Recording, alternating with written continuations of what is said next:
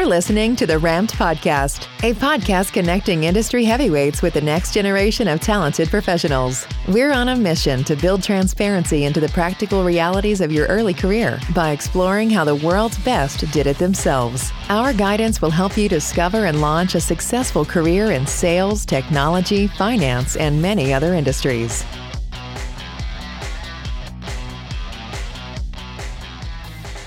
On today's episode of How I Sell, presented by the Ramp Podcast, I speak with Paul Rosen, the CRO at ShipBob. Paul has one of the most impressive resumes I have ever seen in my career. He was a COO at CoverWallet. He was a CSO at OnDeck Capital. He's been an adjunct professor, a VP of sales, and a sales manager several times over, getting his start at ADP with his foundational sales roles coming in the highly competitive payment space. In our conversation, Paul draws upon his years of experience leading teams from infancy all the way through scale and even through IPO to public company. I was energized and motivated by our conversation, and I know you're going to learn both strategic and tactical guidance from Paul on how to launch a successful career in sales. Please enjoy our next episode of How I Sell presented by the Ramp Podcast.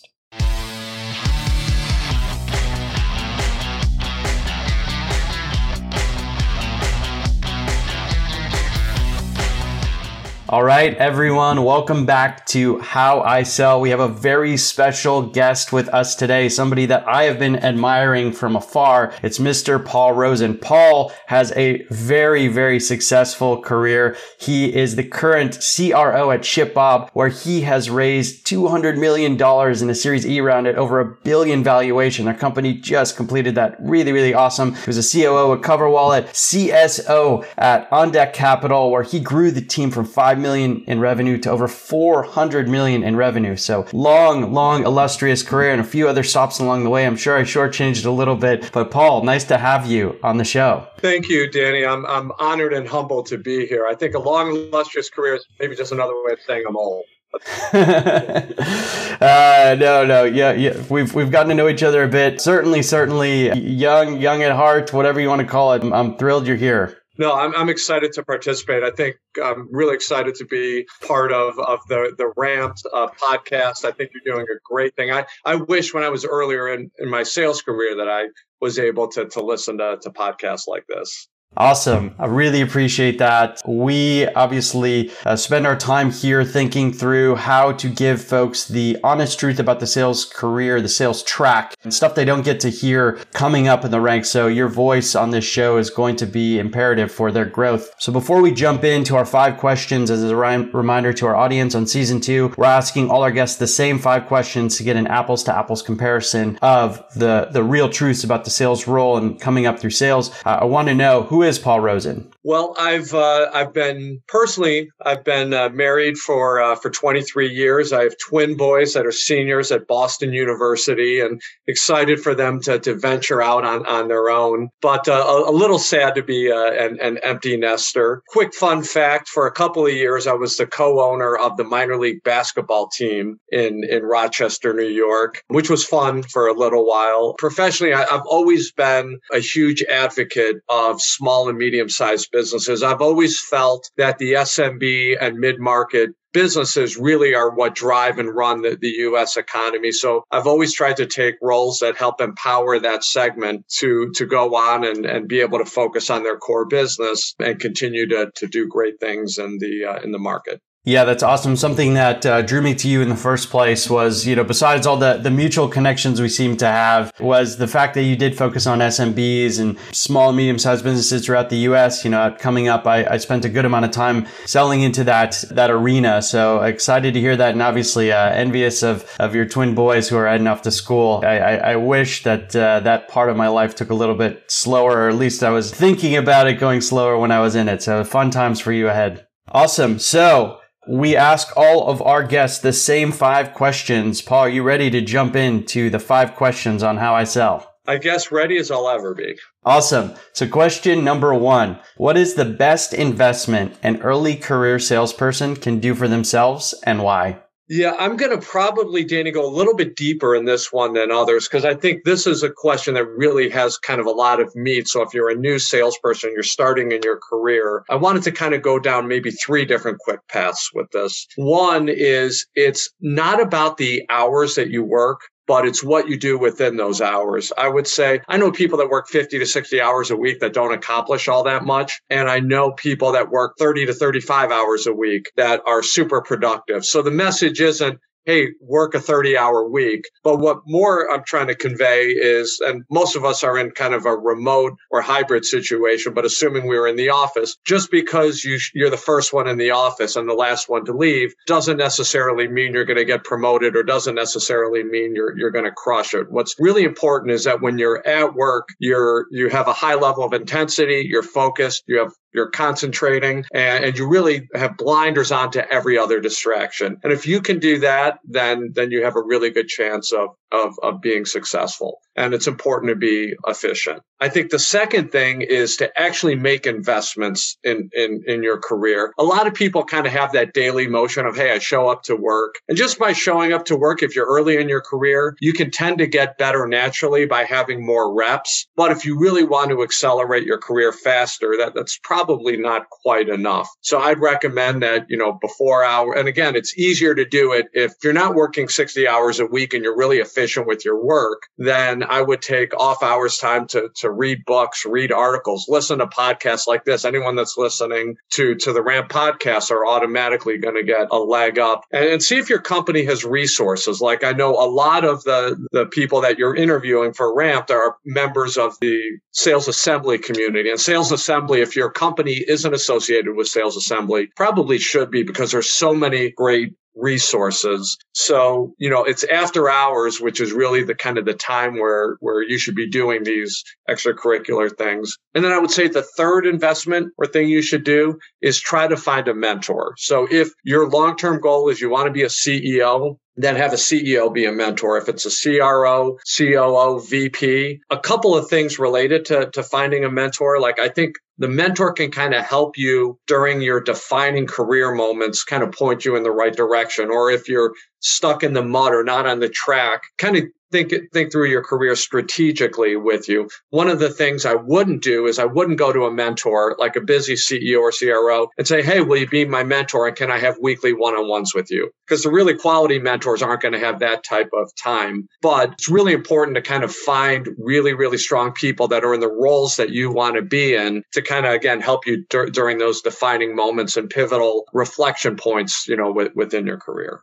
Yeah, Paul, thanks for, for laying those out really clearly and succinctly. And what I've noticed, even with talking to you before the episode and in a previous conversation, is you give everybody very actionable points to just hammer out, you know, finding a mentor, making sure that you're not, you know, abusing time or asking for too much and just being really clear with your ask. So I, I love this advice. It's something that I wish I actually knew earlier in my career on, you know, not only that I needed a mentor, should find a mentor, but, but how to find it, who to, who to target. So I appreciate you laying that out so clearly for everybody. Question number two. What is the biggest surprise you experienced early in your career and why? Yeah, I don't know. And this is a great question. I don't know if this was that. This was probably 10 years out of college. So maybe not that early, but this type of thing can happen all the time. And, and I'll kind of share with you, I think, what how how you should kind of approach these situations. So at, at the time, I was a regional vice president for um, a medium-sized national payroll company. I wasn't on the executive suite, but I was a mid-manager. I probably had 60, 65 people on my team at that point. Our plan was to go public. We had filed our, our, our S1. The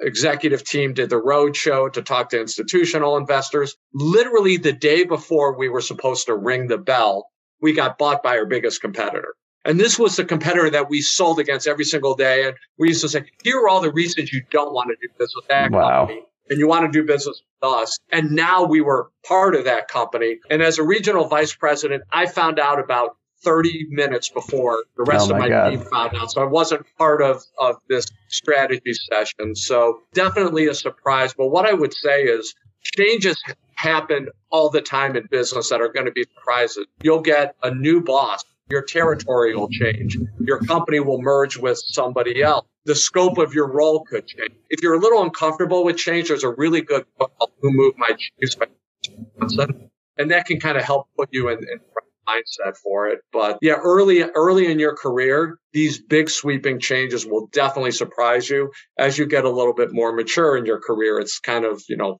par for the course.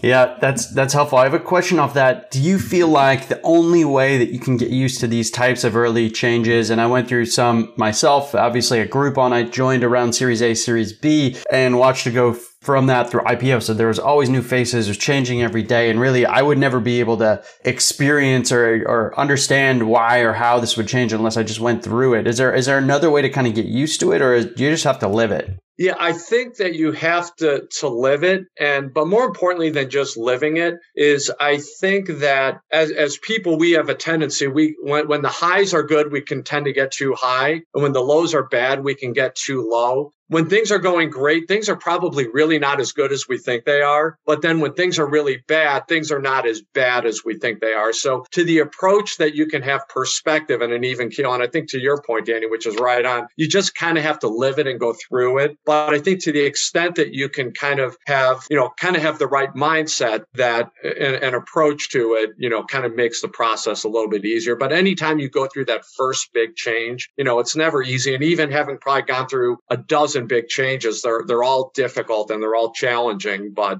kind of just have to work through it. Yep, yep, that's that's helpful and makes a ton of sense. I would say I went to business school, not not dissimilar to what you did, and you'd get case studies, right? They'd give you, hey, Southwest Airlines is this type of company because they have this type of culture and here's how they built this type of culture. And you're thinking when you come out of school, at least I was, that's how it's going to be, right? I'm going to join a company and I could instill this type of change if it doesn't have it, or I'm, you know, theoretically every company should operate like this. And you get in and it's just a whirlwind of changes and different people and different uh, ambitions and different motivations for everybody. And you're like, wow, this is not what I read about at school at all. Really, you do have to kind of just live it and go through the motion and know that, you know, you as a, as an employee, you as an operator have the right mentality to kind of react to everything. And it's how you react to everything versus how things in the in the wild are or how things are happening to you. It's it's really about controlling your mentality, controlling your attitudes. Yeah, 100% agree with you. Awesome. So, question number 3, what's one mistake that you made early in your career that shaped the way you operate today? Gosh, I've made so many mistakes in my career. Danny, at some point, I'm going to write a book just about all the mistakes I made. But I would say at this time, after the company that was purchased by the large competitor, I became the head of sales of what at the time was a startup payroll company. We had grown the business and we had actually grown to the point we were probably around the third or fourth largest independent payroll company. And I hired two managers from company called Paychex. And Paychex, if you don't know Paychex, world renowned for their training program, world class training program, phenomenal in that area. And the two managers came up to me and said, Hey, Paul, like the two of us would like to take over like new salesperson. I'm the head of sales. Like we do things differently here than you did at paychex. And i still wanted the control and reins of it which was a huge mistake because two things ended up happening. One is i had two very talented managers that were now disengaged right? Because they didn't have an opportunity to contribute the way that they wanted to. And two, at best, my training and onboarding was mediocre. So six months later, which was six months too late, they finally had the opportunity to do that. And when they built that training program, it ran circles around and was so much better than what I had developed. So I think that the lesson learned for, for those of you that are going to become newer managers or newer leaders is delegate as, as much as you can. Part of it is you want your team members to grow and develop. And the more your team grows, the better their engagement is, but also the better the productivity is. Have people that are strong in certain areas do what they're really, really good at. Yeah. So that was, that was probably one of my bigger mistakes. Yeah, thank you, thank you for sharing that. Again, another one of those things that you know so unique and uh, unique to a career, and also gets you into the mindset of you kind of have to experience this to actually understand what to do with it. But the key takeaway I had there, especially at the end, was the the insight is you know as you're coming up, as you know you go through the SDR track and get promoted into the AE track and then into a manager track. It is to understand what are things that can be delegated and what are things that you need to focus on in order to make you and your team better. And I think, you know, that insight that you had going through this experience is, is invaluable and, and something that uh, we should all take to heart. Very cool. Very cool. Question number four who has had the greatest impact on your career? And folks sometimes take this differently. So instead of naming names, if you're not comfortable to name somebody, they talk about a situation. So either one flies or you could do both. Yeah, I think it depends on the stage of, of my career and, and what I kind of learned from from that individual. So at uh, the payroll service called Ovation, which was the first company where I was head of sales, we had uh, a CEO Tony Tortorella, great guy. He he was our CEO and he was like the number two or three person at, at Paychex. Moved over to Ovation to become the CEO. One of the great things he was phenomenal at storytelling and and through him i learned that you know to be a great leader and even even at the sales level being able to tell a good story is a great way to to build rapport. It's a great way to build trust. It's a great way to to build connections. And and it's really at, at every single level. If if you're at a, a beginning of your sales career at an entry level building stories is a great way to connect with your prospects and get them to trust you. At, at the c level you know it's really important to kind of craft and, and message and have a great story when you're talking to your board and investors. And when i talk about stories stories doesn't mean you're spinning anything or stories doesn't mean you're weaving, you know, negative news and trying to turn positive but it's really kind of understanding if you're a salesperson, what's kind of happening in the market and being able to communicate that to your manager. At a C level, it's being able to kind of tell the, the same story. And if there's areas where you're not executing, being able to own up and take accountability of it. But more importantly than that, kind of talk through the needle movers or levers or things that you're trying in order to improve. And then if there's some data and some data that's maybe a little bit more complex or difficult to interpret, really kind of figuring out how to take that data and tell it into a story so that everyone can understand. So Tony really kind of taught me and, and really kind of helped develop my storytelling skills. When I went to On Deck, Noah Breslow, who is the CEO, really kind of helped me take more of a data driven approach to to telling stories. And i think you need to continue to to learn. Dhruv who's our ceo at ShipBob he's 15 to 20 years younger than me and i've probably learned something from him every every interaction and every one-on-one we have so I, I would say if you're earlier in your career there'll be a lot of people that will impact your your career and i would try to take uh, you know a couple of gold nuggets or a couple of things from every single mentor or every single person and then kind of weave that into to how you approach your your business and how you approach your life. Yeah, that's great. Something that we actually teach quite aggressively in the ramp course is storytelling and it can be as simple as the reason that you should be a great storyteller is because folks, people in general have grown up hearing stories. That's the way that we as humans like to hear information is in the form of a story. It's more engaging. It's more insightful. It's not as direct in terms of just say facts and hope that people react to it the right way. So it's something that we, we spend a lot of time, especially in the interview prep part is you can't just list bullet points on your resume and expect to get the job. You have to frame it in, in why, the, the, the reason why and, and what threads have come through your life. So, uh, love that advice. And um, it's good to know that you're still even learning about how to tell stories, how to frame things, even, even, uh, today as, as someone who's a CRO. So that's, that's excellent insight. Yeah, you always have to continue to be learning, no matter where you are in life, no matter what level you're at. Always have to have hunger to learn.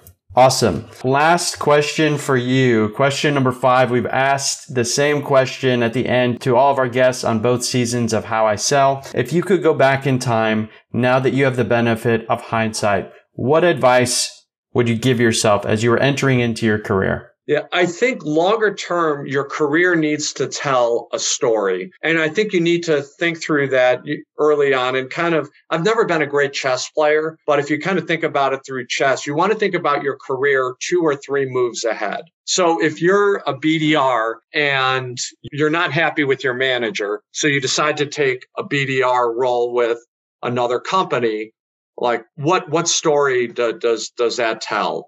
If you're an AE and you jump to another AE position with another company and, and make a lateral move just because they paid you $20,000 more in base. What story is that telling? And not that lateral moves can't tell a story, like if you're a salesperson and you take a lateral move because you want to go into RevOps to develop some new skills or develop some new competencies that, that you don't have, that then that, that could be a good thing. But I, I I would think early on in your career, before you make any big defining career changing move, I would kind of think through, okay, when when I'm 50 years old and I'm going back and kind of telling the story, how, how does this story get told? And does is this um, a good story to tell? And I've been fortunate and, and sometimes even a little lucky in, in my career with a lot of things. So it, things ended up kind of working out fairly well for me. But I think I could probably have accelerated my pace in certain areas if if I would have thought through some of those things a little bit earlier. Yeah, that's great advice. Again, I think the way that you framed it up is, is really nice as well. You know, it's a quote that I've heard is, it's not what do I want to be doing 10 years from now? It's 10 years from now. What would I be telling myself looking back that I would want to tell my younger self or that I would regret telling my younger self if I did it, uh, if I didn't do something. So I think that that perspective of, you know, here's my career today, many years out in the future. Uh, how do I want to look back on it? So I, I, I appreciate that. And, you know, it's something that you wouldn't necessarily get as, you know, a 21 to 27 year old coming out of school and understanding, yeah, I got to get to the next, got to get to the next, got to get to the next. There's more perspective there. And, and Paul, thanks for, for sharing that and shedding light on that. Sure. My, my pleasure. Hope, hope, hope, it, hope it was helpful. Yeah, this was awesome. So before we end the show, uh, where can folks find you? I'll give everyone my, my personal email is paulrosen615 at, at gmail.com. I'll, I'll boldly give my cell phone if anyone wants to reach out. It's, it's 585-507-6880. I wasn't prepared with my Twitter feed number or my uh, LinkedIn. I guess feel free to connect with me on LinkedIn. Feel free to find me on, on Twitter. Uh, I'm, I'm approachable and I'm very passionate about the, the field of, of, sales. So if anyone has any questions about anything or you're thinking about making a decision and you want uh, another opinion, uh, certainly ha- ha- happy to help. Paul, you've been more than generous with your time. We'll throw all that info into the show notes as well for everybody. Uh, and you're obviously uh, very, very generous with your time going forward. But we've loved having you on the How I Sell podcast. The information that you dropped on us was invaluable. And everybody, please, please take notes during this episode, re listen to it. Paul just dropped some serious strategic and tactical knowledge on your career and how it evolves and how it can shape uh, the way you tell stories about yourself and how you think about your career going forward. So, Paul, again, thank you so much for being on the show, and we hope to have you back sometime in the near future. Thanks, Danny. Humbled to be a part of it. So, thanks for including me. Awesome. Talk soon. Thank you for listening to the Ramped Podcast. To access our show notes, the Ramped platform, or to become a corporate partner, visit www.rampedcareers.com or email us at sales at rampedcareers.com. This podcast is brought to you by Ramped. Ramped is on a mission to democratize job access through learning and career discovery. Until next time.